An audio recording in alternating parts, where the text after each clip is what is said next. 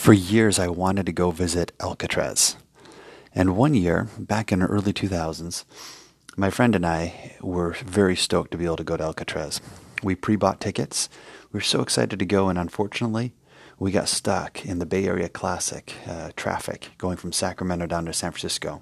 At the time, I believe it was the San Francisco 49ers would love to play the Oakland Raiders. And we got caught in that traffic with tons of people trying to go down from Sacramento into the Bay Area and we were heading from Reno to get there on time. And unfortunately, as we learned, if you buy tickets and don't arrive on time to go over to Alcatraz by ferry, then you forfeit your chance. And so that was in, uh, I think, 2003 or 5, something like that. And it wasn't until several years later I was back in Sacramento. This time my wife and I were visiting some of our best friends there. And somehow we got talking about going to Alcatraz. And we did it. Just the four of us. We left the kids with babysitters. And probably a good thing because the price of Alcatraz to get there, as you can imagine, it's not your typical 25 to $30 tour as most museums and places are as you go throughout the world. This one is about double that per person, per adult. It's close to $50 per person because you're taking a ferry over there, and probably because they know there's a lot of people that want to see Alcatraz. You probably are like me, where you've heard that Alcatraz was a world famous penitentiary with housing some really uh, infamous characters.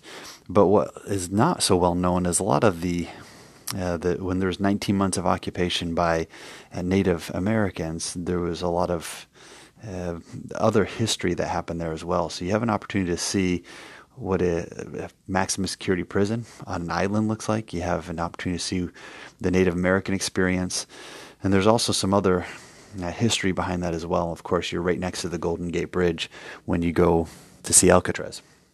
First of all, uh, let me just tell you a bunch of things that I wish I'd known before I went to Alcatraz.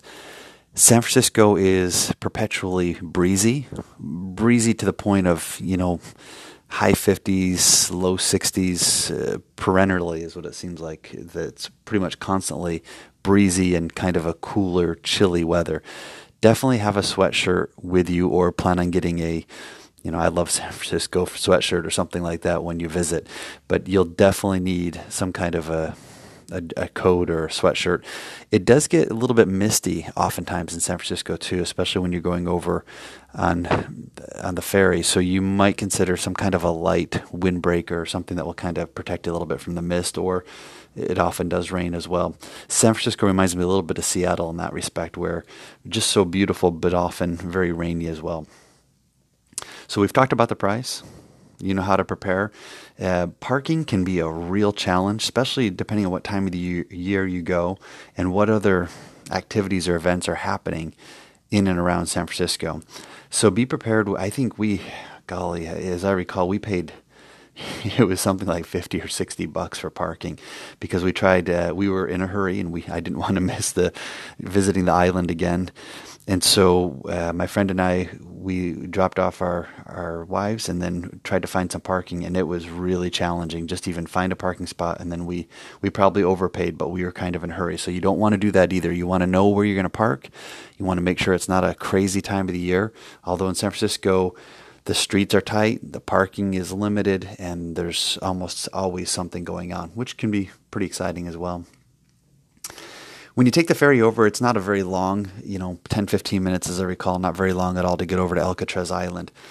Before I went, though, and before you go, I encourage you to do a number of things.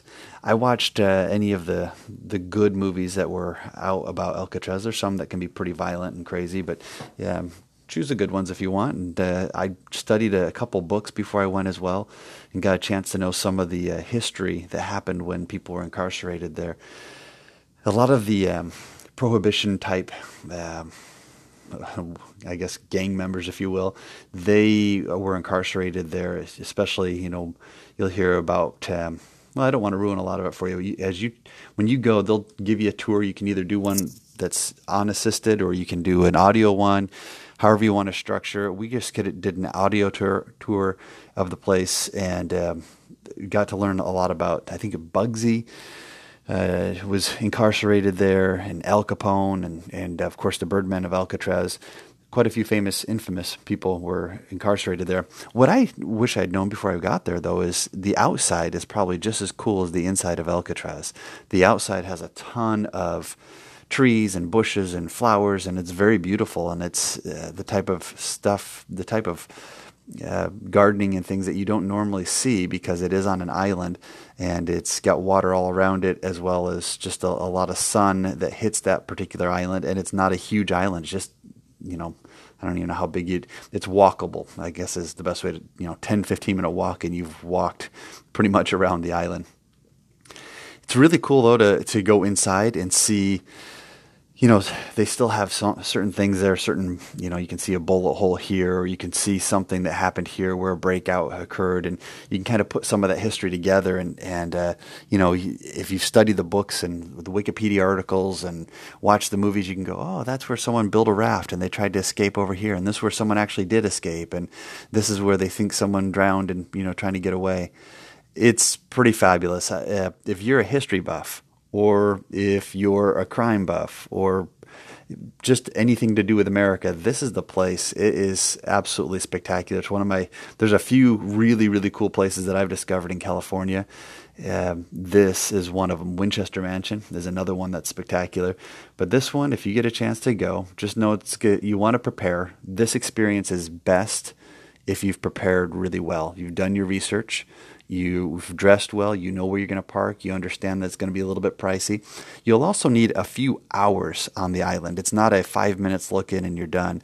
Just on the outside, it's probably 30 to 60 minutes walking around, taking pictures, and just thinking about the history. On the inside, you'd probably want to spend at least an hour and a half to two hours. And of course, then there's the time getting there and back. So this isn't a, a one or two hour type deal. This is getting there and back, visiting there. You're looking at least a half a day, but I'd give yourself probably three fourths of a day uh, to really enjoy. And that's after you get to San Francisco. So if you need to get in there, uh, make sure you get in there early to San Francisco, stay and enjoy, and then uh, give yourself some time to get out of there as well and try to avoid the traffic. Hope you enjoy your trip to Alcatraz.